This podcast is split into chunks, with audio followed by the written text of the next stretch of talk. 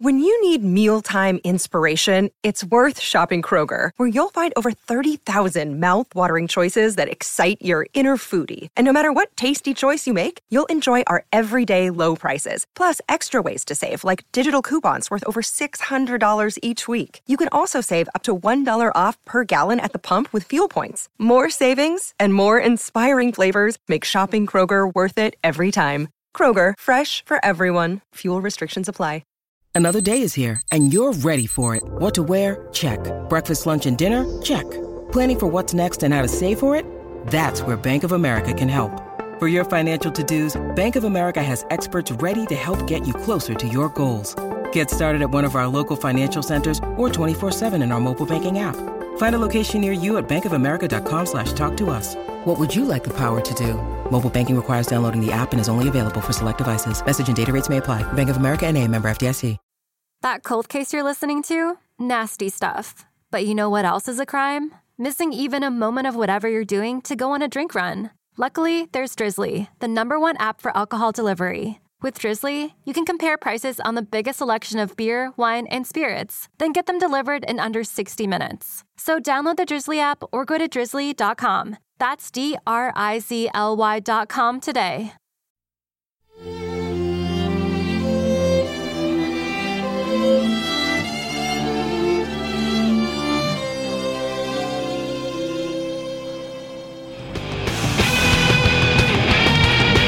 This is the Decibel Geek Podcast with Chris Czynszak and Aaron Camaro. You are celebrating a decade of decadence with the Decibel Geek Podcast. And we're back at you once again. We're going to have some fun. I'm Aaron Camaro. Chris Czynszak is also your host of this show. And what do you think, man? You know, normally we're doing like the best of the worst of a band in their heyday, like in the 80s when they were awesome. But this time we're doing it a little different. Oh, this isn't the heyday of the band we're covering. No, I'm just kidding. Yeah, no, this is this is gonna be um this is gonna get uglier as like we the go. first 10 minutes. Yeah, the, yeah, the first few minutes of this are gonna be a lot of fun, and then after that, it's gonna be a lot of jokes. we're doing the best and the worst of Motley Crue 1990 and beyond. So we're not looking at the best of them in the 80s, all that kick ass stuff. So hard to pick the best. There really aren't any worse. Well, I guess there's a few here and there. But this one is a little bit different. So we're going to start in 1990 and we're going to work our way all the way up to present day with one of our all time favorite bands, the one and only Motley Crue. Yes, sir. But you know, before we do all that, we've got to take care of our business. And you know, our business is at hand when we're talking about reviews and recommendations because we freaking love it when somebody leaves us a review or a recommendation. I mean, if you've been listening to the show for any amount of time, you know, oh, it makes us feel good when we get reviews and recommendations. Now, the only people that can give us reviews and recommendations are the fine folks that enjoy the Decibel Geek podcast every week for free. Thanks, Pantheon Podcasts. And you are the ones that can leave us reviews. You want to give it to us? Give it to us good. Give us five stars. Man, we'll read it on the show. We'll do anything. We need these reviews and recommendations. Well, guess what? We got one right here today. It is a Oh, it's an Apple Podcast review. Nice. This one's got them, all five stars. And it's entitled, Want to Know Why They're the Best? Give a listen. And it goes a little something like this Chris and Aaron rank up there as one of the best duos of all time. If you like hard rock and metal, you will love this podcast. You will think you're just sitting around, just talking music with your buds. They know their stuff, and most of all, know how to entertain. You will not be disappointed. Plus, Aaron Camaro has the best laugh in the business. that's crazy to me. That's that's like your my laugh is your Juice Newton, and vice versa. That's never gonna die, is it? yeah, everybody loves it. I mean, I never never think about it, never thought about it, you know, and I don't understand it, but I'm okay with it. If you guys want to hear me laugh, I laugh at Chris Czynszak all the time. That guy says funny shit on the regular. So you're in the right place because we'll be doing plenty of laughing today. I'm guessing. Yeah. Can I do a quick uh, audible? There's something I want to read as well. Yeah. Okay. So I, I Cool. forwarded it this your way, but I know you've had an insane work week, so I'm not sure if you got a chan chance to see this yet. But we got a really nice email to the Decibel Geek Gmail address, which we don't typically get. But uh, this was it. It essentially works as a review review, and I thought I would read it real quick. Okay. Yeah. No, I've not seen So this. So this comes from a guy named Scott Orish, and he is from Australia. So it says, uh, "Hey guys, my name's Scott from Brisbane, Australia, and I need to express my appreciation for what you and fellow podcasters do to keep our rock and metal community thriving. We may not be dominating the charts like we did 30 to 40 years ago, but as I saw firsthand last night, we're still going strong, and guys like you are a massive part of it." Before we move forward, let me take you back to the Airborne and Steel Panther show I witnessed last night. In a word, epic. The the energy that these guys brought was absolutely phenomenal. As I stood there amongst roughly 2,000 rock and metal lovers, I glanced around and it really struck me what a special thing we are all a part of here. It's very difficult to adequately put into words this morning, but I was almost moved to tears last night. As the music assaulted my senses with a full frontal barrage of sound and energy, this guy should be a writer. Uh, it got me thinking about our community, my place in it, and what a massive part of my life the music is. This brings me back to where you guys fit in. I first started listening to Decibel Geek about seven or eight years ago and have been a dedicated listener ever since. On the face of it, there's nothing special about it. Just a couple of dudes shooting the shit about the music I love. But that night, that right there is the magic of it all. Hard rock and metal moves me like no other form of music, and the one thing that makes it even better is sharing it with others, and that's what Decibel Geek has helped me realize. Since discovering your show all those years ago, you've also introduced me to a number of other quality podcasts, like Growing Up Rock, Shout It Out Loudcast, Potter Than Hell, and Cobras and Fire. Sweet. One thing all you guys have in common is a limitless passion for the music and all it encompasses the characters, the history, the camaraderie, celebrating and reminiscing about music of the past, the excitement about new releases, all of it. I also love and respect the way you put pride and ego aside to promote each other's shows. In fact, that might be my favorite thing. It just tells me that it's all about the music, and after all, that's why we're all here. Chris and Aaron, from the bottom of my heart, thankful thank thank you for what you've added to my life over these past several years. Don't ever underestimate the importance of what you do. I was going through a very difficult time when I discovered your show, but a feeling of connection to something bigger than my problems helped me pull out of it. I literally have mm-hmm. goosebumps writing this because I realize how sometimes the little things in life actually turn out to be the big things. Please pass my appreciation on to the others I mentioned above. I thought about writing you in the past, but have never followed through. During last night's show, something shifted in me, and I had a moment of clarity, an epiphany, you might say, where this whole thing made sense. You guys have been brave enough to put your views and opinions out there for many years. Well, I have a voice too, and I want to use it to thank you for all the good work you do to make sure our music never dies. From what I saw last night, rock and metal is alive and well. Keep on rocking, boys. Scott Orish. Wow. Yeah. Amen to that. Holy shit. I mean, wonderful, heartfelt uh, email we got, and uh, we don't take that stuff lightly. That means a lot to us. We might have to cancel this week's show, like right now. Why? How do, how do we stand to that? Now, now let's make fun of Motley Crue. right. oh no. We tried, yeah, I, people. I We wanted to read it this week though, because otherwise, it, with especially the Decibel Geek Gmail stuff, once it gets lost, it's gone forever. So I wanted to make sure that that I got that on the air. Uh, but thank you, Scott, very much. It's just so cool that somebody from all the way across the world listens to us every week. Yeah, and has apparently the same awesome passion for this music as we do and loves it just as much as we do. And we know, you know, we know our audience. We know people like Scott, you know, they're the people that we hang out with at Rockin' Pod. It's the other podcasters, it's the listeners of the show. It's the people, you know, the people that give a shit about this music as much as we do and want to see it survive and want to see it live forever you know and it's important like we said always to support new young bands coming up you know we do the fresh blood episodes you know what it is awesome when you get out say at rockin' pod or at a really good concert and you look around and say man there's a lot of us still around a lot of us still give a shit you know and we just didn't go with whatever was popular you know we stuck with what we loved forever and still do Yep. you know and that's great i love it Yes, sir. fan freaking tastic what was the last one was it fresh blood Um, well, I guess new noise technically. Well, yeah, technically, that's what messes me up now more than ever. It's like I could never remember what we did the week before.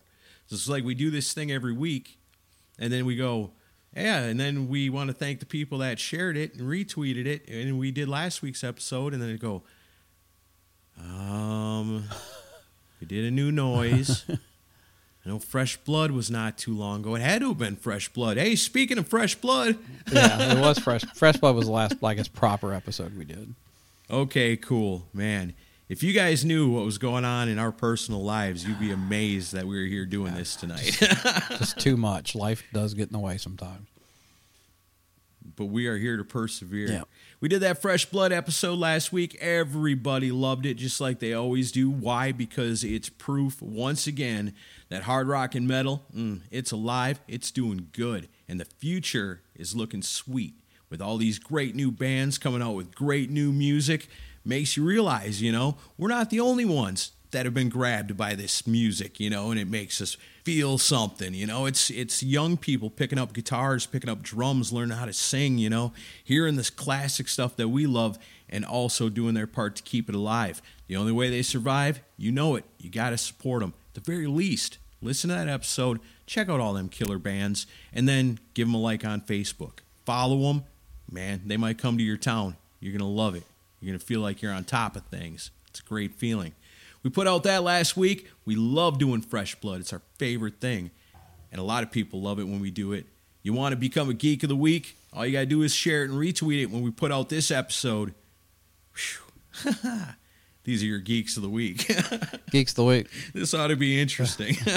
Geeks of the week this week are Adam Cox, Rock and Ron Runyon, Kristen Schimbeck, Mark Alden Taylor, Freeform Rock Podcast, Mark and Jerry BS Sessions, Craig Turdich, Al Horta, Paul Korn, Kevin Williams, Bruce Hotchkiss, James West, Mark Starsky, Aaron Baker, Myra Chapman, Darren Parkin, David Glenn, James McElhenney, Todd Cunningham, Brian Knapp, Mike Parnell, Matt, Matt Porter, Shay Hargett, Keith Rockford, Jeffrey Mendenhall, Pantheon Podcast, Monmouth Wood Design, Jim Crean, Scream Taker, David Cathy, Will Honeycutt, Alan Deshawn, Hakon Bergstad, Jay Shabluski, Bill Elam, Ernesto Aguiar, Tom Cullen, Jeff Taylor, Kevin's on Fire, The Central Scrutinizer, Whiting Guitar Works, Eladio, Gregory Muse, Joseph Capone, Victor Ruiz, Scott Crouch, and as always, the, Mooger Fooger. Fooger.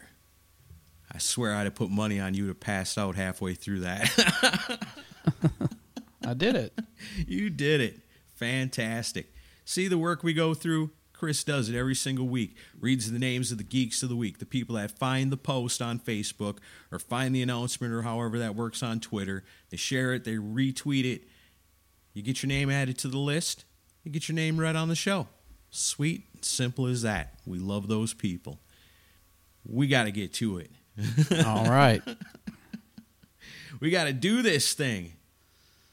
So we talked about it like we always do. We go, what are we doing next?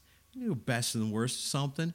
What should we do? So I got thinking, and I was like thinking of like all these bands like in their best eras. You know, like hey, Aerosmith in the '70s, or Cheap Trick in the '70s, or you know, we do Kiss in the '80s, or you know, awesome band. You can do Motley Crue in the '80s and have a blast with it. And I thought, man, that might be a little too easy. Maybe we should do something a little bit different.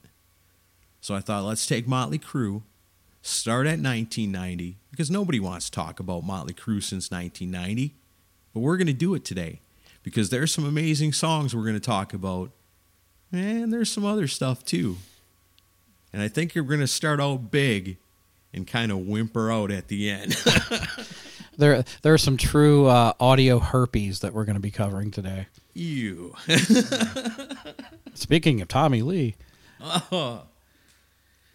All right, so if we're doing this and we're doing it proper, everybody knows the story of Motley Crue.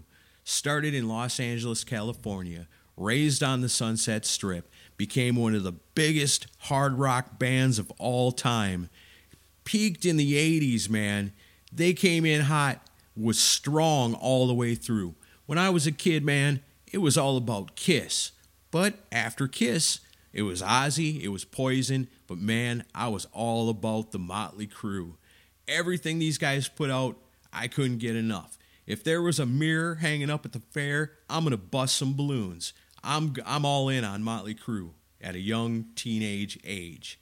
Thanks to my cool cousins Robin and Rhonda, because they were a little bit older than me and they had all the cassette tapes. It was awesome. Then the 90s come. Things are looking great. They just came out with Dr. Feelgood not too long ago. It's their biggest album ever. Now the dudes love them, the chicks love them, everybody loves Motley Crue. And we're rolling out of the decade of the 80s and into the 90s. And they come out with kind of a greatest hits album so far Decade of Decadence in 1991. I know you love Crue growing up too, man. Mm-hmm. Were you excited? Did you own this? I know you must have. Yeah. Oh yeah. I I bought this on release day when it came out. Oh yeah, me too. Yeah. Yeah. I uh, still remember going to Sam Goody to pick it up and, and being excited for it. And, and I, you know, let's look at through some info about it. It debuted at number two on the U.S. album charts, right behind Garth Brooks. Wow. So uh, it was they, you know, they were still on on the high of the '80s there, and and I do remember the the new version of Home Sweet Home having a video for it, and and that did really well on MTV. Yeah. Um, and it was things were looking up, and then it almost seemed like in a matter of months, hey, Vince is out of the band. Yeah. It was crazy. Yeah, I got this album when it came out. I loved it, man. Loved it. it had all a bunch of my favorite Motley Crue songs on it, and it had some cool new stuff too. You know, stuff I hadn't heard before. Uh, teaser, the Tommy Bolin cover, man, love that. Rock and Roll Junkie, one of my all-time favorite Motley Crue songs. That song just freaking cooks. This is Motley Crue at their peak of their powers here.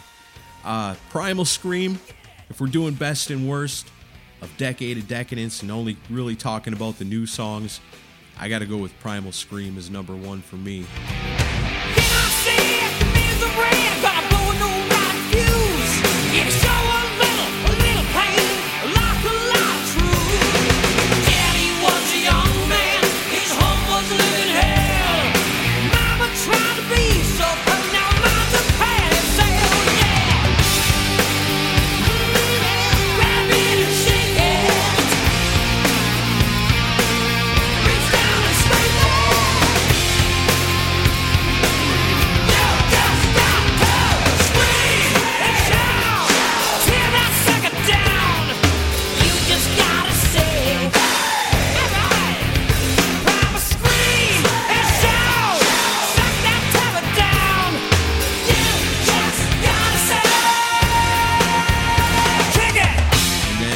Anarchy in the UK is cool, but my least favorite on here, and it's really not that bad, is Angela.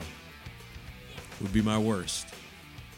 I completely echo your picks. I, I Primal Scream is it's I think Primal Scream is one of the best songs the band ever did. Oh, yeah. And it it's kind of shocking that it that it is just on a greatest hits album as an add on, but it does kind of give you it does give you a little vibe of where they were going musically where you know with the next album after this even though Vince wasn't around. And because it has a little bit of a harder edge to it. And yeah just one of the one of the best songs in their whole catalog. But then eh, rock and roll junkie I could kind of take or leave. I do remember it was in the Ford Fairlane movie. I remember when when that happened. Um but Angela like you said it, verse wise and riff wise it's not bad but then it gets to the chorus, and you're like, okay, so they just put new lyrics on "Don't Go Away Mad." Yeah, kind of, kind of. The chorus is exactly the same musically as "Don't Go Away Mad," and they took the acoustic guitars off of it, Yeah, and it's Huh. it's like a rewrite of that song. I guess I never. I got to go back and listen to that now. I just thought, man, this chorus is catchy as hell.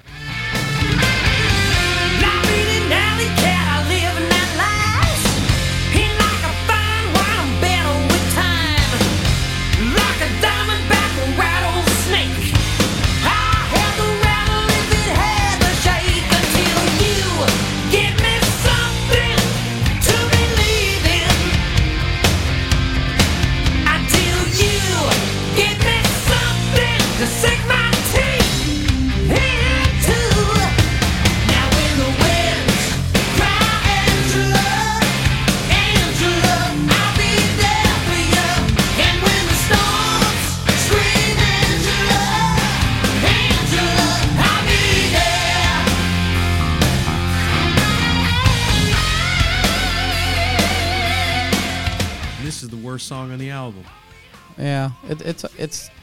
And I, I'm and I like some Tommy Bolin stuff, but I don't like their cover of Teaser very much. No, much. oh Uh, man, no. I like it. I like it a lot. and I I do like Anarchy in the UK. I think that's a that's a great cover. Yeah, it's I do alright. like that one.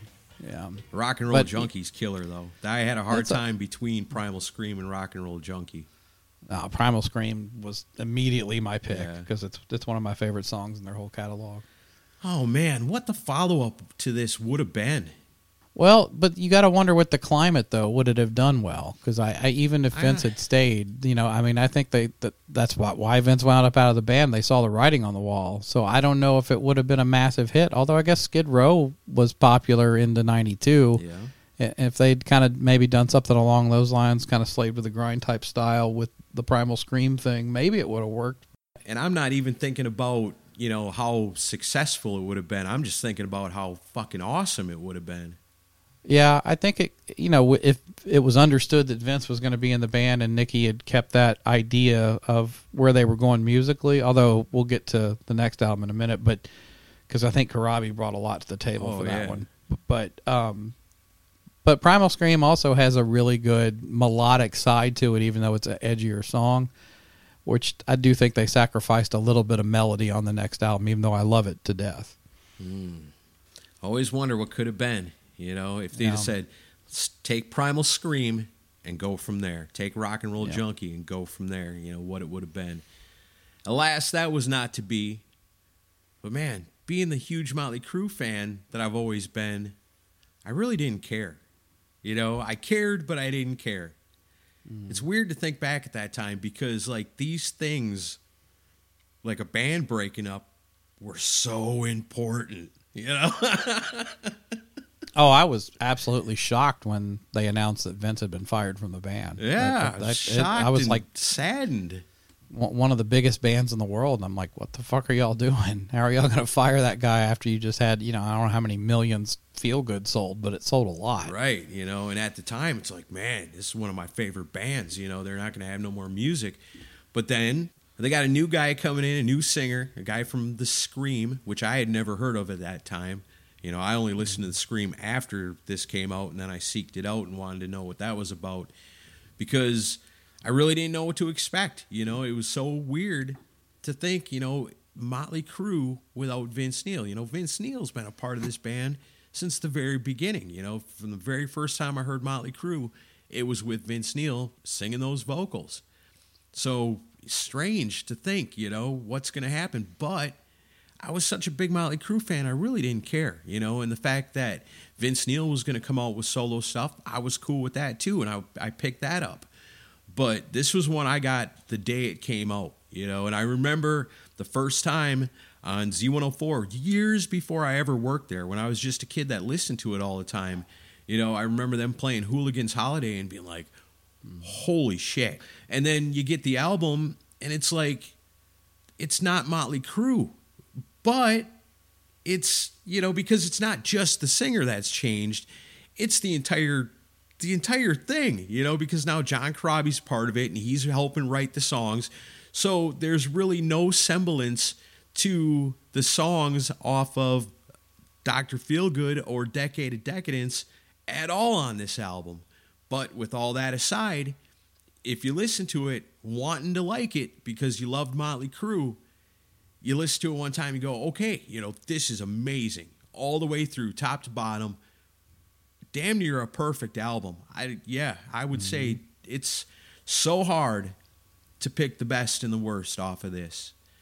We've done a best and worst with a lot of bands and a lot of albums. I don't know if we've done one as difficult to choose as this one because of the fact that every song is good. like this is an album I put on. I want to listen to the whole thing. Yeah. I know you couldn't have had a hard time. Uh, couldn't have had an easy time picking best off of here either. No, not not at all. And I I kept agonizing over which one was going to be my best, and then I kind of had to I kind of had to just make the decision of if I was going to introduce somebody to this record that's never heard it, what would be the song that I would pick. So that that's that's why, and it, I guess it's probably the one I go to back to the most. But although this is one of those albums where once you listen to one song off of it, you end up listening to the whole record. Yeah. But uh, I for best I picked "Smoke the Sky."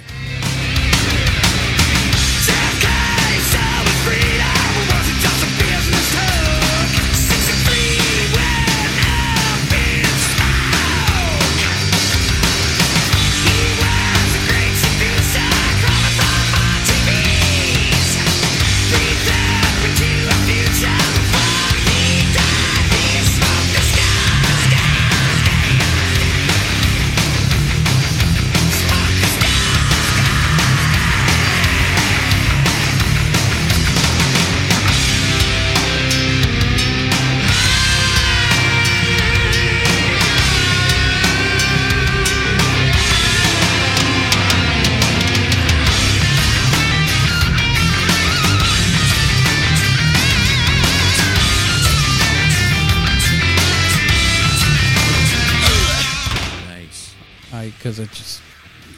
it, it never fails to deliver. It's got a great riff. I love the lyrical content of it. Corabi's vocals are amazing. But I mean, I God, I could have easily picked Poison Apples. I could have picked uh, Uncle Jack. I could have picked. Uh, I mean, Jesus, misunderstood. Even though you know it's it's a more of a mellow song, but I mean, from a songwriting perspective, with like all the Beatley influence on it, that's an an amazingly written song. And then uh, for worst, worst was kind of my easiest pick. Not that I think this is really a bad song because I think most of the song's great. I do think the chorus is kind of a bit lacking on it. So uh, for and I this is like the one skipper on the album for me, and that's dropping like flies. Hmm, I like dropping like flies. Just goes on for a little too long, and I- and I think the the chorus kind of just takes me out of the song because leading up to the chorus it's great, and then it gets to the chorus and just. We're dropping like fly. It's okay, but it, it just it doesn't really hook me. Okay, all right, that's interesting. I guess for me, it's tough, man. You know, "Smoke the Sky" was my favorite song for a long ass time, and then hmm. you know, "Hooligans Holiday" is always going to be special because that's the first song I heard. I remember them hyping up playing the new Motley Crue song. You know, we're going to play it at this time, making sure I'm in front of the radio at that time to hear it, and just being blown away by it. That's such a great song. I love them all. I'm gonna go with Power to the Music. I think Power to the Music Yeah. is a killer, you know, and it's a great track to open the album. It sets the pace perfectly.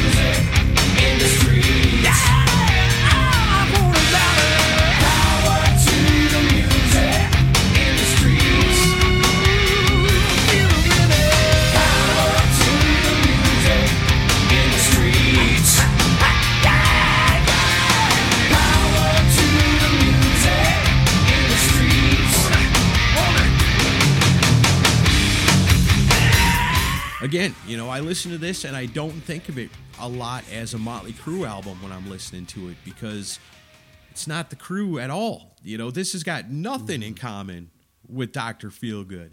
Zero. Worst song on here? I don't know. I, I hate to cheat and just pick the last track as the throwaway, but Oh, that's a great song. it's a great country song. It's not even a country. It's just a ballad. I don't know. It's kind of country and western to me. I'm gonna go with Drift Away, hmm. And I like that. It's I like it. You know, I'm not saying it's bad because I like that one too. There's not a bad song on this album, is what I'm telling you. Yeah. As weird as that would be, from going from decade to decadence with your original lineup being so fucking popular, to all of a sudden everything changes. You got to redo everything. The band comes out the other side completely different. Musically, it's amazing. Commercially, it's the shits. Oh, disaster. They should have changed the name. I'm I'm always going to stand by that. Call it something else. Yeah, I think they should have changed the name. I it, it would have. I think it would have had a better shot at being accepted because I mean the name Motley Crue among you know obviously we love them, but to the general public in 1994, pff, not a good marketing move to use the name at that time. They would have been better off just doing something different. And I, the girl I was dating at the time, loved old school Motley Crue and especially Vince Neil. So I, I picked it up and I put it in, and uh, she fucking hated it Yeah. and just did not like it at all. She liked Love Shine and she liked Drift Away. Those was like the only two songs on it she liked. But everything else she's just like, this is not Motley Crue. And I'm kind of like, well, I kind of agree with you, but at the same time, to me, it fit like a glove. I enjoyed it because it was. I think we were kind of the the limited target audience because we were in our teens when this came out. So we were old enough to to know Crue from back in the day and obviously know their old stuff, but also we were also into current music at the time and and you know harder and heavier stuff. You know, we're listening to Pantera and stuff like that. So to me, I was just like, no, this is just an evolution for the band. I just loved it. I mean, yeah, it's it's fucking awesome. I love it. It was this would be considered one of my uh, desert island albums. I think Oh yeah, completely. it's crazy too because at the time they would have had the media attention because MTV was strong. That if they'd have changed the name, they would have still got the coverage. They said, "This is the band that was Motley Crue," you know, or "This is Uncle Jack," or "These are the Poison Apples featuring Nikki Sixx, Mick Mars, Tommy Lee." Meanwhile, Vince Right. Neil's over here doing this. You know, it's not like if they'd changed their name, nobody would have known. And I guess Vince kind of beat him to the punch. You know, he had solo stuff out first, and, and he did pretty well with Yeah. that too. But um, but yeah, I mean, MTV gave them coverage, but MTV also kind of openly mocked them at the Yeah. time. And like you said, like your girl at the time, you know, there was probably a lot of people that said, "No Vince Neil, no Motley Crue. I don't even want to Oh, hear yeah. it." Because Yeah. think, it wasn't that long before, you know, that they released Decade and were so Mm-hmm. popular, had so many fans that should have carried over to this. That tells me that a lot of people just said, "Nope, not doing it." I wonder how many times the uh, the phrase "Van Halen pulled it off. Why can't we?" came up. you know what? Yeah, you're probably right. You're probably right. Except they didn't go more commercial; they went less commercial. Right. Yeah. I don't know what they could have done. If they would have brought John Corabi in and came out with Doctor Feelgood Part Two, that'd have been strange. Might have been awesome. I don't know. I don't know that they probably wouldn't have fared any differently. I just think it was it was a lot of it was timing. Yep, for sure. So at that time, if you bought this album, you had the opportunity to buy Quaternary. And since we included Decade of Decadence, we might as well include this too. Any thoughts on the Quaternary? Well, I didn't get to hear this until much later. Um, I had obviously I bought the the self titled record around when it was released, but Quaternary I didn't. Uh, I think I heard uh, maybe it was in Metal Sludge or something that I first heard about it, or friends of mine told me about it. But I just I I was into the band, but I, I just didn't think to get it. I didn't get this till maybe ten years after the fact. Yeah, I didn't get it either because I don't know. I don't even remember that being. I probably just threw it to the side and put the CD in or something. I have no idea. Yeah, I wasn't paying enough attention to even know that there was other songs out there. But um, no, when I finally did get to hear it, overall I like it. It's it's okay. It, it's you you understand why it's leftovers from the album because there's really nothing on here that I would you know put in place of what's on the album. No. So it, it's it's good for what it is. It, it's cool that I like when bands do this stuff because it's kind of like well let people hear what almost made it. Yeah. Um, but uh, I guess as far as best and worst on this one, uh, well, the worst was easy to pick. That's Planet Boom. um, that's just garbage. no, really? No. Um,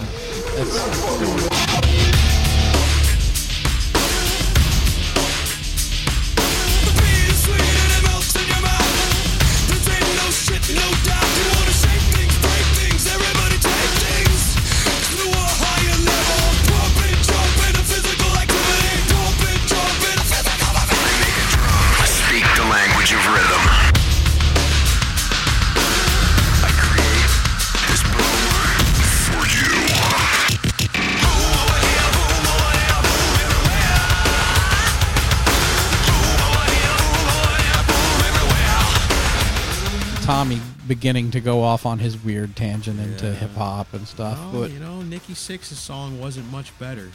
Yeah, I don't care much for that one either. Um, for best, I went with Baby Kills. I uh, it, it's got and that that one's all Corabi. It's got the old school '70s rock vibe to it that he loves. Yeah, it's pretty cool. Like you say, I wouldn't replace it with anything on the album, but uh, I'm a huge fan of that bittersweet too, man. The instrumental Mick Mars thing, killer. Yeah. What about you? What, what's your best and worst on this? Ah, Baby Kills and Planet Boom. Yeah, That's easy. We're unanimous on this one. Yeah. Close Yeah. second worst in is Father, and close second best is Bittersweet, and that's the whole EP. Well, Friends, that one's okay. Yeah, that's all right, I guess. So you got But- two that two that suck, two that are cool, and one that's just kind of okay. yeah. Although Friends kind of sounds like what you would end up getting from Union when Corabi and Bruce Kulick got together. Yeah, I could see that. I can Yeah. see that for sure. So that's in '94. They they try, man. They take it out on tour. They really try. And then they're gonna come back and do another album. They're gonna give it a shot, or are they? this is another big what if too. You know, doing this and making me think about these albums. You know, first it makes me think, what if they could have kept it together with Vince in 1991, and what Motley Crue '94 would have been like then. Mm-hmm. Further than that, a little bit longer, a little bit further down the line, I say, okay, 1997 Generation Swine. It's already partly written with John Corabi in mind to be the vocalist on this, but stop the presses. Vince Neil's back in the band, but he's singing John Corabi songs, and it doesn't come off very good. So it makes me wonder. And this they do this with wrestling all the time. Uh, My buddy does that wrestling podcast, and they say, "What if this and what if that?" I say, what if John Corabi would have stuck around for Generation Swine? Would we look at this album a lot differently? in in my view, no. Um, but to me, I mean, it. I I wonder how much work actually got done on the songwriting for these things before Vince came back in. Because to me, this record sounds like a ton of unfinished demos that never got sweetened, you know, for release. Because there's a, I don't know, there is this. I think this might be the worst thing they ever put out. I think it's just god awful. Even with Corabi, if you put Corabi in on vocals with the same songs, I probably wouldn't like it anymore. Yeah. Yeah, it is a strange thing, man. If every band has a music from the Elder, for Motley Crue, this is it. It's awful. And then again, you know, I listen to it because I haven't listened to it in a long time, and I do find things on there that I like. I find a lot of stuff I don't like, but I do find a lot of stuff on here I like too. So for me, the best song on this album is just a heavy ass rockin' song. It's the title track, Generation Swine.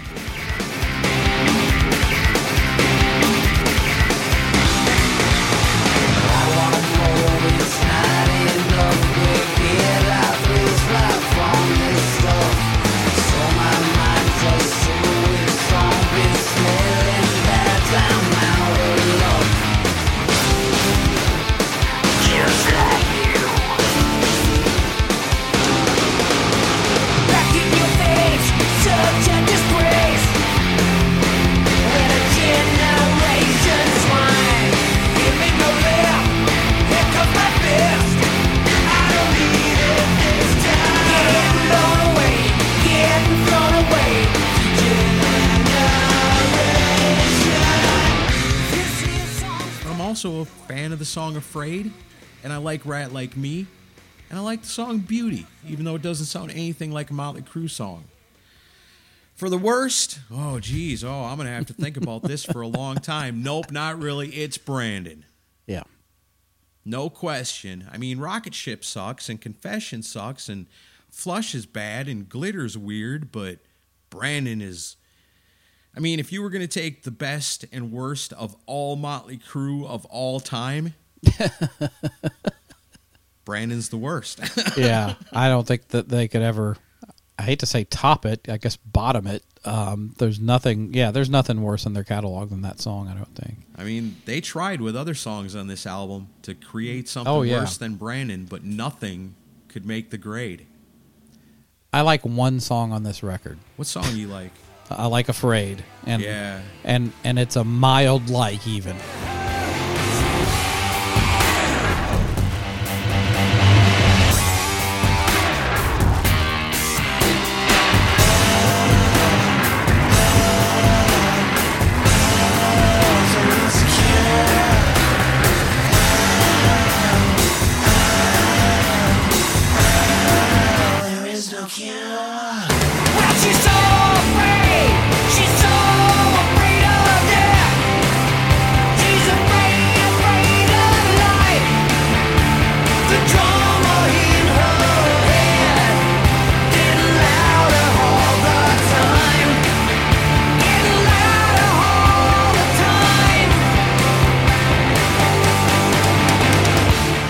The video too with Larry Flynt. I think that's kind of cool. But um, I don't like any other song on this record. I really don't. Not no, even right like me. I like the riff in it, Yeah. but like I said, I think most of it sounds like unfinished demos to me. Uh, it- I kind of get that. and it it just it's just like they it's like they got halfway through the songwriting process. So that's good enough. We'll just go in and record this. And then um, I didn't know till looking through credits on here that Glitter is co-written by Bryan Adams. Oh wow, Um, Rocket Ship. God, what a bad song. Um, terrible. but yeah, but I Brandon. mean, I uh, mean, what really messed me up on this album, I think more than anything, and I was so so excited for it. I mean, unbelievably excited. As as much as I love Motley Crue with Corabi, man, I came up on Motley Crue as a kid that was in the metal way younger than I should have been. I came up on Crue, and behind Kiss, it was Crue. It was always Crue Is my second favorite band. You know, fluctuating with Ozzy and stuff, but man, I was so so excited for this in '97, and I'm thinking, yes, you know, they're coming back with Vince. It didn't work with what they were doing with Corabi. That shit was so different. They're gonna come back. They're gonna come back strong with an album like Doctor Feelgood. I just know it. Mm-hmm. They're gonna come back and show everybody because we're talking 1997 here. Motley Crue, amongst the general public, not even anything anymore, like something to be laughed at. oh yeah, they were a punchline. So I really thought in my heart that this was going to be Motley Crue coming back with some songs like Primal Scream, Kickstart My Heart, Doctor Feelgood, you know, come back and try to create something that was Motley Crue, you know, try to recreate the magic of what people made what made people love them to begin with, you know. That would have been the perfect opportunity to do that to say, you know, Motley Crue has always been a band that says fuck you to everybody, right? Mm-hmm. That's one of the things that attracted young men like us to Motley Crue was the fact that they were so rebellious. If these guys were so fucking rebellious in 1997, they would have came out with an album. God, we're going to talk about it a little bit later. I'm going to say more like New Tattoo, a lot more like Decade of Decadence, calling back to early Motley Crue, what mm-hmm. people loved about them to begin with, and said, "We know people don't think this is cool, but we're going to show you anyway." You know, and come out and do what we do best and show people why they loved us to begin with. But that's not what they did. This was lazy ass bullshit. When they knew John Corabi was out of the band, they should have said, All right, scrap it all. We start from scratch right now. We're going to come back and do what we do best, not try to be something else. Yeah. Well, I think I think it was a thing where the and this is going to become a theme as we go forward here. This is Motley trying to keep up with the Joneses. So uh, they're trying to fit into the modern rock sound of 1997, which which I guess you would call post grunge and Ugh, that's not Motley Crue. failing at it miserably. I I remember when I bought it, I remember looking at the album cover and just knowing "I- I'm not going to like this. Just something tells me this is not going to be good. And then I I- like I like the album cover. I you did? out of all these, since I mean, Motley Crue '94 album cover sucked. Eh, New Tattoo okay. sucks. Yeah. You know, this is the best. If you're we're judging album covers since 1990, you got to give it to Generation Swine. I guess so. It's None of cool looking, good, I think. It's okay. It, I I don't mind the idea, but I was just kind of like I something told me just from looking at it, I was like it's going to be them trying to be trendy. Oh And- man, quite the opposite for me. I was like, this is gonna be fucking awesome, and I put it in. I'm like, oh, what?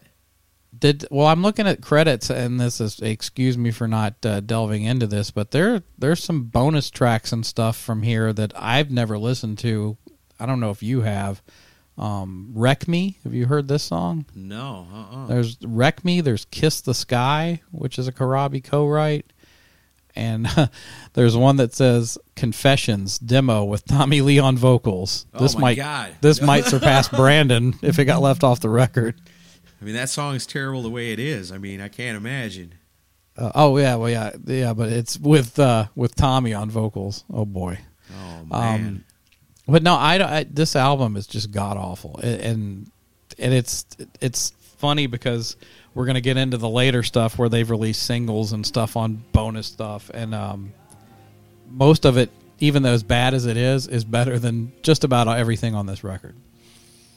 I wanted to like it so bad, Now, so bad. I wanted to like it. oh, and yeah, let me say Brandon's my my worst. Oh. if it wasn't wasn't, wasn't clear, or I, did, I didn't actually state that, but yeah, Brandon's the worst song in their whole catalog. Let's get that on record. Your mother gave birth to you with love inside. She had candlelight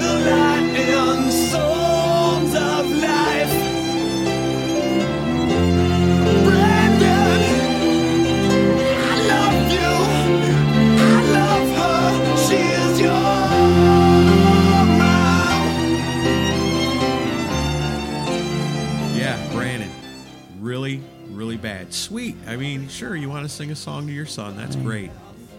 Record it on a cassette tape and hand it to him. I thought his son was justified in punching him out just for that song alone. I've been waiting 18 years for this, motherfucker. You're about to get her now. Worst Motley Crue song of all time, and it's about me, huh? Get over your old man. You're gonna get it. Mm. Yeah. So the big giant comeback of Motley Crue is not what anybody thinks it is, and it's not what anybody really wants. I mean, even got some play on MTV, but still, I mean, it was. Yeah, they fucked up that one big time. So then after that, they go, you know, maybe we should go back and embrace what everybody loved about us to begin with. Let's release another greatest hits so that everybody can remember songs like Shout at the Devil, Smoking in the Boys' Room, all the stuff, Wild Side, Girls, Girls, Girls, all the stuff people love about us. And what the hell, for the fans, we'll throw on a couple of new songs. Three of them. Greatest Hits, 1998. You get extra songs Bitter Pill, Enslaved, and Songs to Slit Your Wrist By. I mean, if I was going to pick a best and the worst out of these three, Enslaved is kind of weird. It sounds like it should have been on Generation Swine. Songs to Slit Your Wrist By is a very aptly titled name. It's just a few rungs up from Brandon, I think. It's terrible. But Bitter Pill is amazing. Mm-hmm. Like, it's way better than anything on Generation Swine.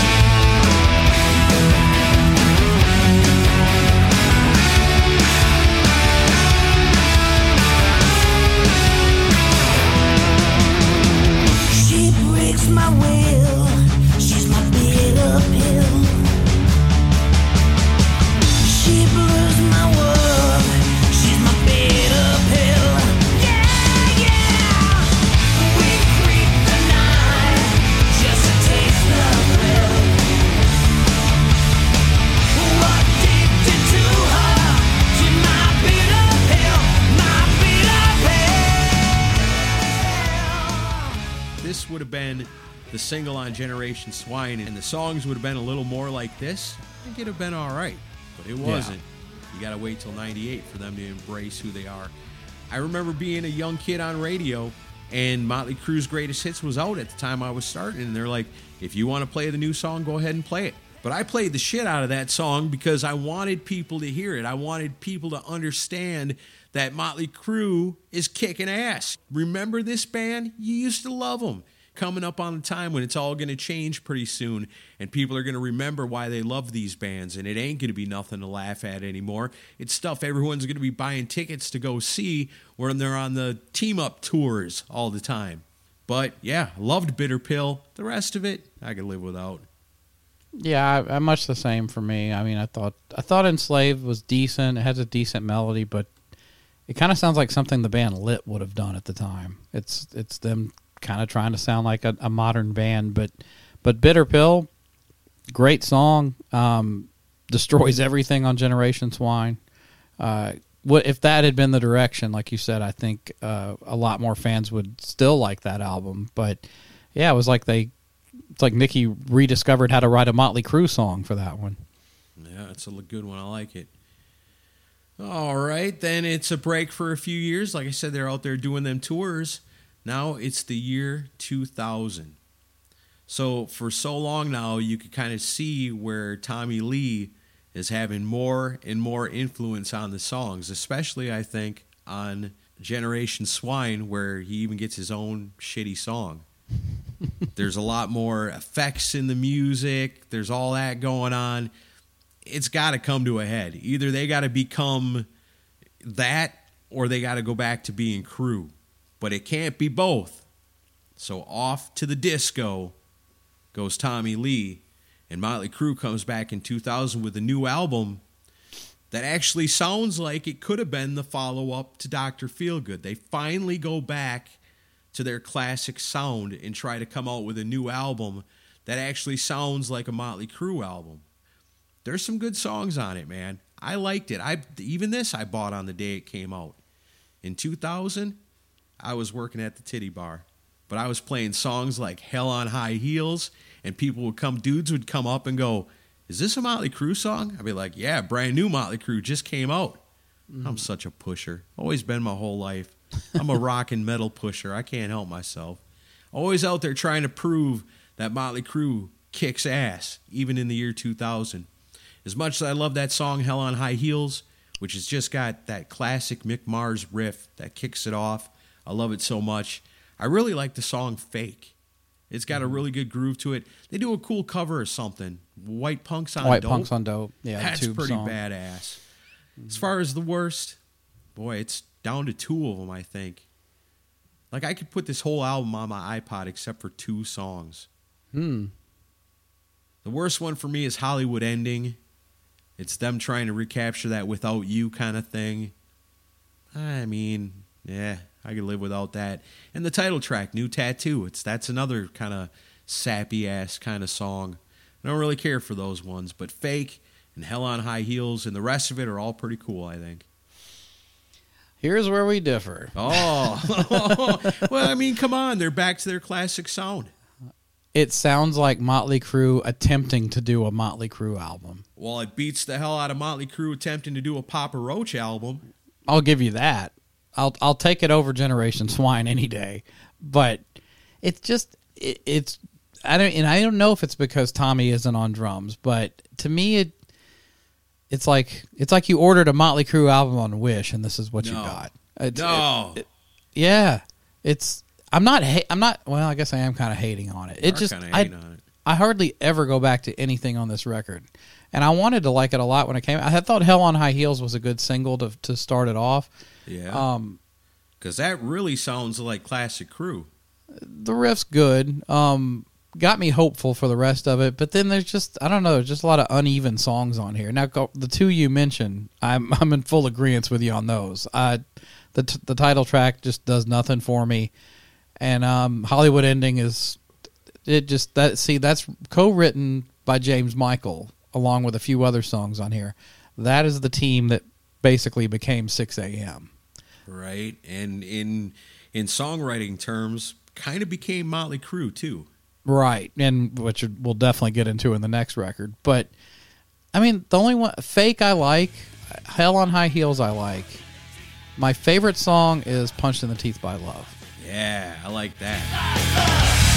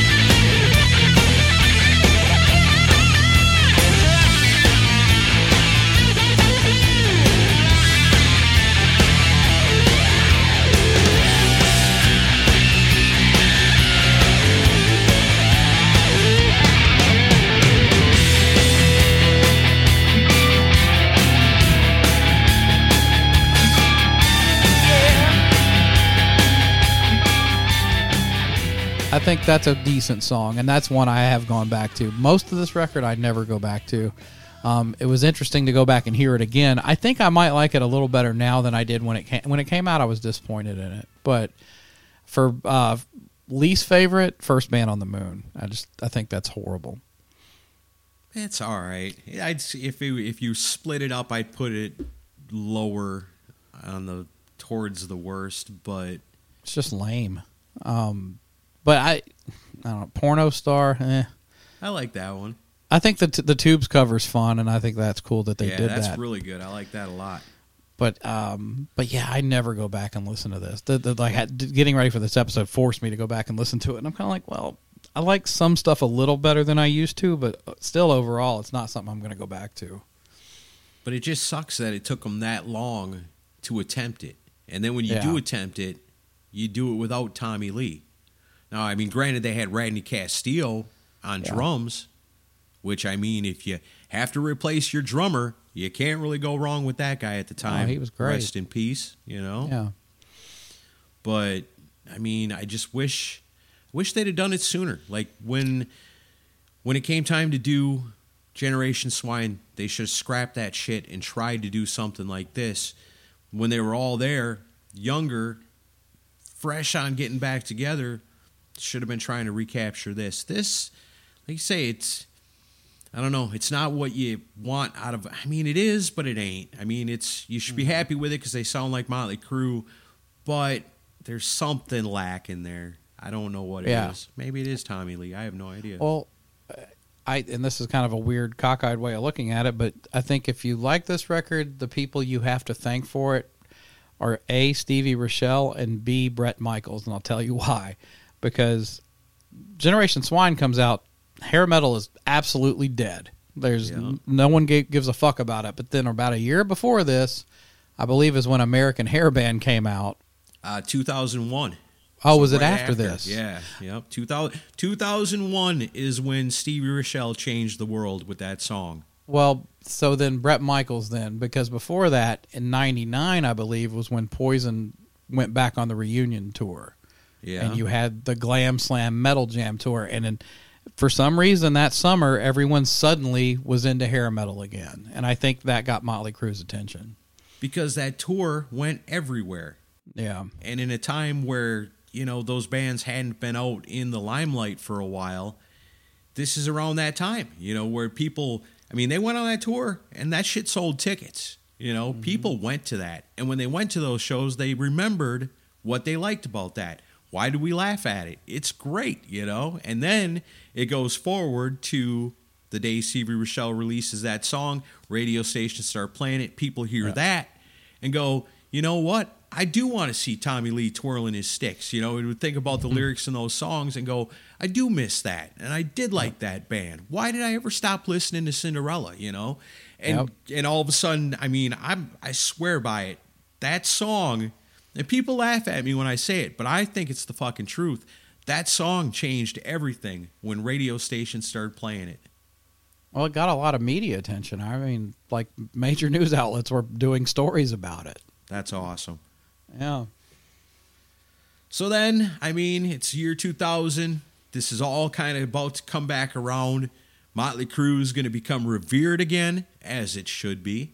And then I guess the next time they release new music is in 2005 when they come out with another greatest hits, a big old double disc thing called Red, White, and Crue. It's got all the best songs on there. Plus, it's got three new ones If I Die Tomorrow, Sick Love Song, and a cover of the Rolling Stones classic, Street Fightin' Man. You like any of Yeah. these? Uh, yeah, I, I think this might be my favorite. Well, uh, Decade of Decadence kind of stands on its own, but uh, since then, I think this is the best compilation album they put out. I, I've listened to this several times, and I I do like some of the stuff on here as far as the new material goes. Um, I thought if I died tomorrow, um, it's a decent song. They had a lot of they got a lot of good press for that song. Um, it was co-written by the band Simple Plan, and it does kind of sound like it because it does kind of fall in line with their their sound. Not bad, not exactly what I would want from them, but I do I do go back and listen to that one, and then obviously um, "Sick Love Song," another one co-written with James Michael, so it's got that Sixx:A.M. vibe. The main riff's really good. Yeah, I like that song. Production on it though, muddy as hell. Like there's no real bite to the guitars. The guitars don't really sound like Mick Mars to me. Yeah, maybe a little. I don't know. I like it. I think it's cool. Yeah. And then Street Fighting Man is pretty damn good cover. I like the way they do that one. That one's okay, I guess. I don't know. I'm just I'm not a big fan of that song to start with though. Yeah. All right. So then a few years down the line, and it's going to happen. Oh, I'm all excited again. New album by Motley Crue coming out in 2008. It's called Saints of Los Angeles. Dude, I was so stoked for this. I was so excited. Just like every time Motley Crue comes out with a new album over the years, I'm there. I want to buy it on the first day. I want to hear it. This is my band. I love Motley Crue. I have since the first time I ever heard them. I got this, you know. I know people shit on this album a lot. Mm-hmm. But there's a bunch of songs on here I think are pretty cool. I like the title track. I like the song Face Down in the Dirt. But I think my favorite song on here. Yeah, it's kind of hard to pick. But I'm going to go with, uh, yeah, I'm going to go with Down at the Whisky. I like that. It's kind of autobi- autobiographical, autobiographical kind of song. Got to work them out sometimes. And uh, it jams. I like it.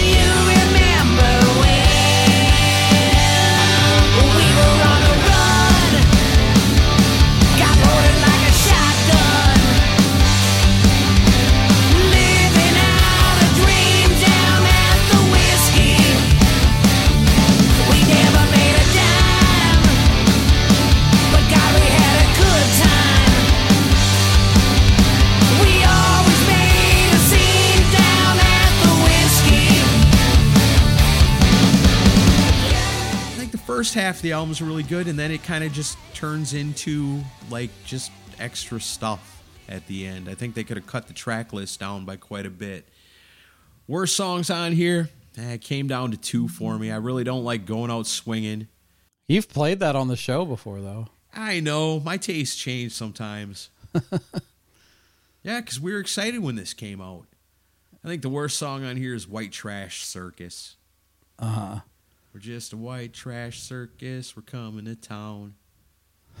yeah. But I do like songs off of here. I like most of it.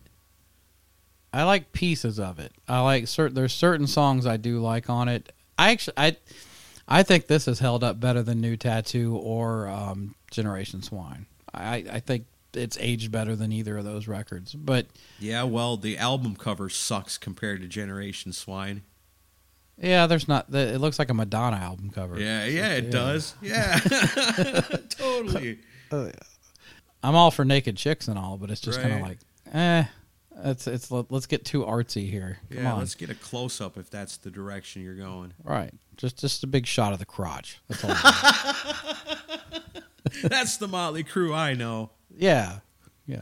Uh, I mean, they do live it up live up to their reputation in some of the songs. I mean, this ain't a love song. This is a fuck song. mean, I like hey, that too. That's okay. Uh, I like I like down at the whiskey. Um, the animal in me is okay. Yeah. Um, I don't know, but it's got some real stinkers on it too, though. I mean, chicks equal trouble. Ugh. yeah, that one's not that Um, great. It's okay though. I I don't like face down in the dirt. I don't think it's very good. Um, No? But I mean, for my favorite, I, I have to go with the title track for favorite because I, I think that's a that's a solid song, and they definitely picked the right single to go with. But I'll agree with you on worst though. Uh, White Trash Circus, terrible song. Just just no fun to listen to at all. Don't like it. No, it seemed like maybe they thought, hey, nowadays you got to have 20 songs on your album. Yeah. But we've only got five. Well, better get to work on something. Well, and I remember there was controversy when this came out because um, DJ Ashba is all over this record, and in, not only in songwriting credit, but it's rumored that Mick barely touches a guitar on this record, and most of it is DJ Ashba. I think what I've kind of seen or ascertained is that DJ Ashba is all rhythm guitars and Mick comes Yeah. in and does the solos. That's probably accurate. Hmm. Kind of surprised they didn't get him instead of John Five. I had the same thought because it, it seems like he would be the perfect fit because of the previous working relationship with Nikki. But although John Five, I guess, might sell a few more tickets. Yeah, possibly. Yeah. Um, And you don't want to just say, hey, Motley Crue's turned into Sixx:A.M. What the hell is going on here? No, no, let's avoid that and get somebody completely different.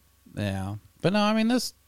I was uh my I was a I was a newspaper delivery person at the time this came out, and uh, I was I would service stores. I like gas stations, grocery stores. So two o'clock in the morning, I'd be going to gas stations, but giving them their load of papers. And uh, one of the guys that worked at one of the gas stations was a diehard Motley fan. Like this guy Yeah. he he owned everything they did. He owned all kinds of memorabilia. So anytime I would stop there, we would talk rock and Motley Crue. And I remember like weeks leading up to the album coming out, he was just just so anticipated, and he loved it when it came out. And Yeah, uh, good. Like I, I, so I would every for a while every night when I would go in to deliver his papers, he'd have it just blaring because there's nobody nobody coming in to buy anything at three in the morning. So, um, but yeah, I, I remember that I find that always takes me back to that job I had because we would listen to it kind of like every night when I would drive through there. That's cool. Yeah, I agree. I think it's the best thing since 94. Yeah, oh, easily. Because it's them going back to their original sound. Yeah, they got a lot of help on it. But they're also doing those kind of songs that look back at themselves. You know, I kind of like that. Told stories in some of them. But it just kind of dragged out towards the end. Too many songs. Cut it down a little bit. Get rid of some of them extras. It's their hot in the shade. Yeah. Just put everything on there. Yep. But some of it's not that great. Ah, put it on there. Let the people decide. We decided these songs suck. So White Trash Circus is there. Read my body. Yeah, maybe. if Generation Swine is their music from the Elder, maybe Saints of Los Angeles is their Psycho Circus, Yeah. their Psycho White Trash Circus. Yeah. it- Yeah. Fill in players and all. Right. Yeah. Don't want you to know that though. and then from there, I mean, that was their last full length studio album. I guess if that's the last one ever, not bad. You know, there's a mm-hmm. lot of bands out there that have gone out on a lot worse than what Motley Crue did, if that's the end. But we get a few singles here and there. In 2012, we get a song called Sex. But I think to what you were saying about how this band is just kind of being puppeted by Nikki Sixx and his guys, and the production ends up sounding like something that might be like modern country production put to a Motley Crue song. I don't know. This one never really did it for me. I mean, I'm always excited when Motley Crue comes out with something new, but I don't know. It's just kind of basic.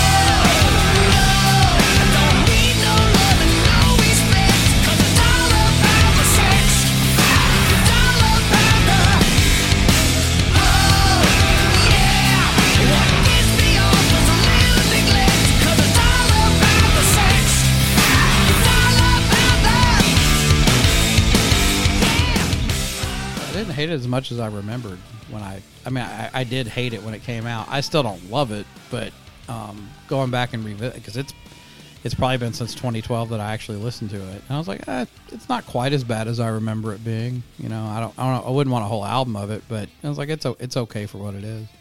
I wouldn't release it as a single. You know, that Wow. would be a okay track, maybe down further on the list. But Yeah.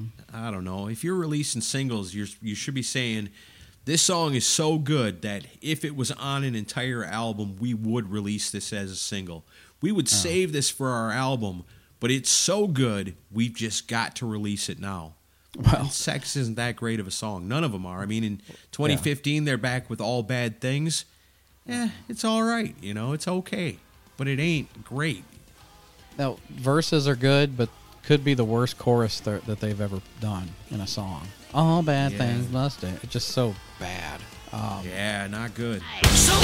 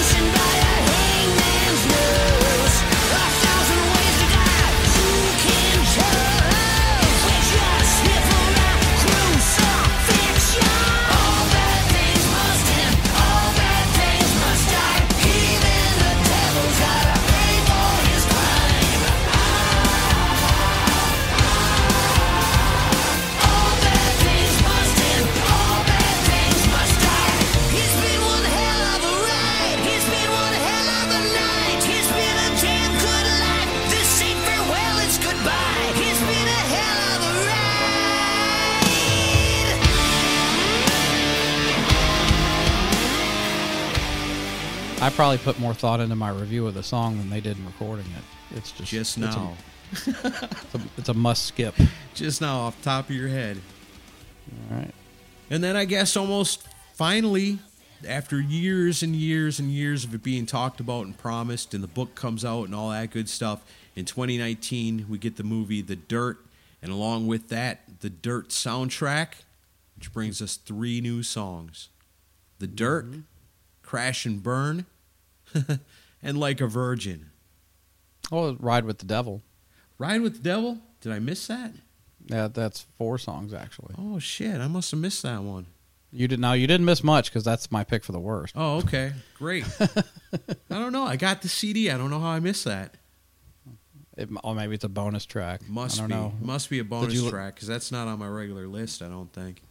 Do you like uh, any of these songs? I like the dirt. In spite of Machine Gun Kelly. I think his part's the best part of the song. Really? yeah, I don't mind it. It's not really rapping. It's just more rapid fire lyrics. Yeah. I, I, I think it. I think that part fits. So I, it's actually a pretty enjoyable song. Give me the dirt.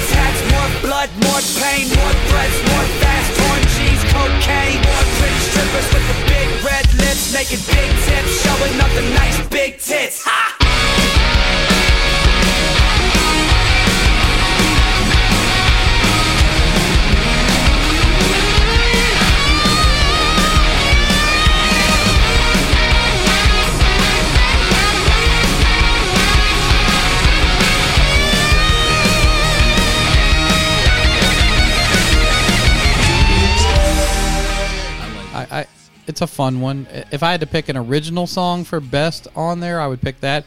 I think the best thing on there is their cover of "Like a Virgin," though. I don't mind it at all. Really?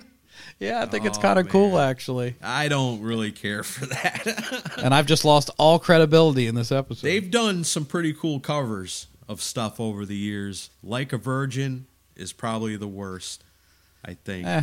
It just sounds weird and cheesy. It's like, I don't know. It's like a dude singing it. It's just not right. You don't want to think about Vince Neil getting deflowered. I don't want to think about Vince Neil like doing the things that Madonna was doing in that video, like rolling around and stuff. And, and when I hear that song, that's what I picture: kind of chubby Vince Neil rolling around singing the song, and I, I don't like that. I love the song "The Dirt." It made me give Machine Gun Kelly a chance. That's Yeah, all he how got. long did that last? Yeah, that's all he got. but you know, I really wanted to like him after that. It's like, well, you know, if Motley Crue is endorsing this guy, and he says he's coming out with a rock album, I will check it out and I will try to like it.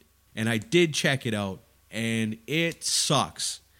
I can't do it. I tried. But I mean, yeah, it's not Yeah. bad. I like The Dirt. I think it's a great song. It's a good way to end their career. If that's it for new music, if that's the last song you're going to remember them by, pretty good way to go out. Do you mm. think we're ever going to get another full length Motley Crue album? I mean, we talk No. about Mick Mars is retired from touring, and he mm-hmm. still is an official member of the band.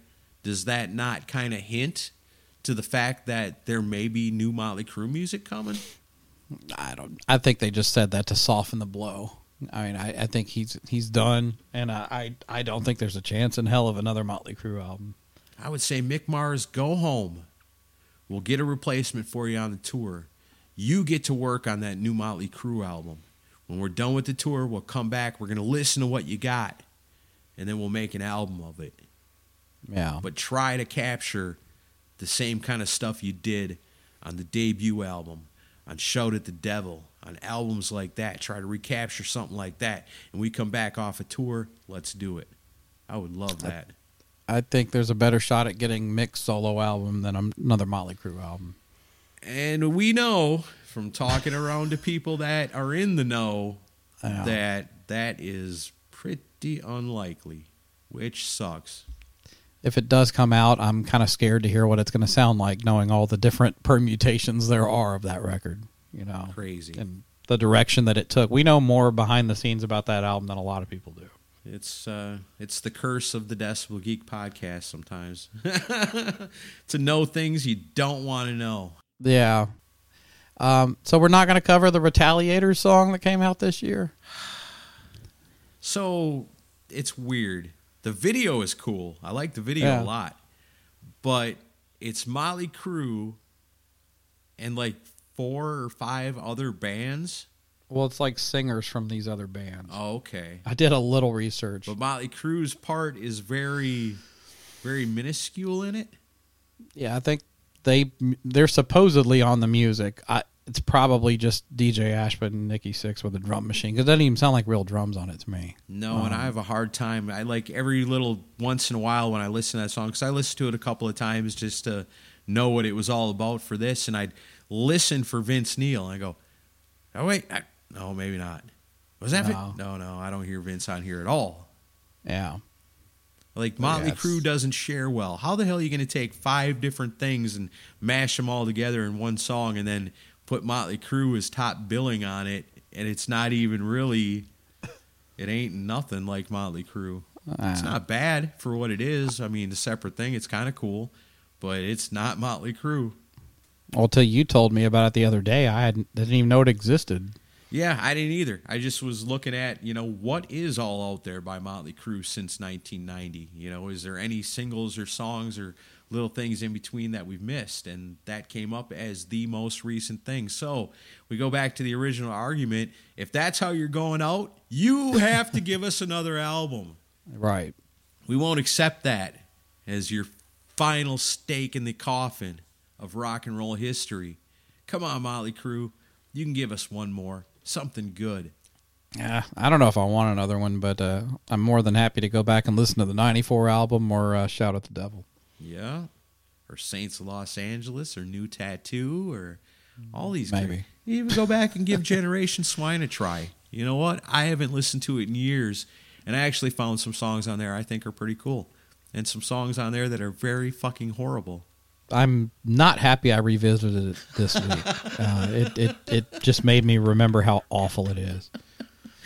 Well, it's no fun to always do awesome stuff all the time. Sometimes we got to pay our dues by delving into stuff that maybe ain't so great.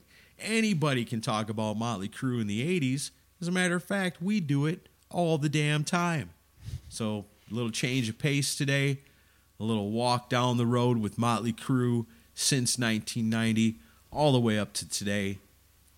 Long live Motley Crue, and God bless them for giving us so much great music over the years. Even after their heyday was done, they still stuck around and tried, man. They tried to put out some good stuff. They did what they thought was right. Some hits, a lot of misses, but the hits are good. The stuff I like, Yeah. I really like a lot. And I'll always love Motley Crue, and I'll always hold them as one of the greatest bands to ever form in any era, in any genre of all time. Fuck yeah. Wow. So there you have it. The best and worst of Motley Crue since 1990. Do you love it? Do you hate it? Do you not care about it at all? We want to know. Tell us your best and worst. Your favorite Motley Crue in the era of when Motley Crue is talked about probably the least. But there's still some good stuff in there. I know you love that new tattoo album. Just dying to tell us about it. Perfect way to do that. When you see this post on the Facebook or on the Twitter, make comments on there. Get to talking about it. Join us up at the Decibel Geek community on Facebook. The conversation's always happening in there, whether it's Motley Crue or Kiss or Ozzy or Sabbath or go down the line. All the classics, the legends, everybody's praising them. All the new and upcoming bands, everybody's discovering them. Where's it happening at? The Decibel Geek community on Facebook. Give us a like on our Facebook page. Give Pantheon Podcasts a like and tell them thank you for bringing you the Decibel Geek podcast. We appreciate them very much.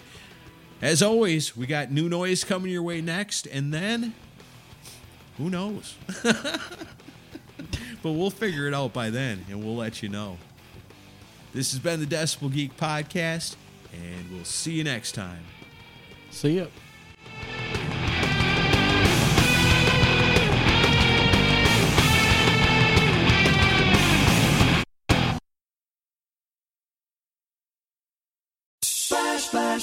Apply a little splash. When your windshield's getting dirty, just apply a little splash. When your windshield's full of grime, bugs, dirt, and snow, just use a little splash and be safe on the road. Splash, splash, splash. Apply a little splash. When your windshield's getting dirty, just apply a little splash. See safely on the road when you apply a little splash. It's NFL draft season, and that means it's time to start thinking about fantasy football. FantasyPoints.com features industry leading experts and prognosticators using proprietary hand charted data to help you score more fantasy points. FantasyPoints.com is the place to go for whatever kind of fantasy football you play. Whether you play fantasy football, daily fantasy sports, or do a little bit of everything, Fantasy Points has the meticulously researched content to guide you to victory. And why wait for the fall? Fantasy Points also covers the new spring football league, the UFL. Join the guru, John Hansen, Scott Barrett, Joe Dolan, and other massive names in the fantasy football universe with an exclusive offer. Use code Pantheon for 15% off any fantasy points package, including the all in package, with access to every article, tool, and data nugget that Fantasy Points has to offer. That's fantasypoints.com and code Pantheon for 15% off at Fantasy Points. Fantasypoints.com, code Pantheon. Score more fantasy points.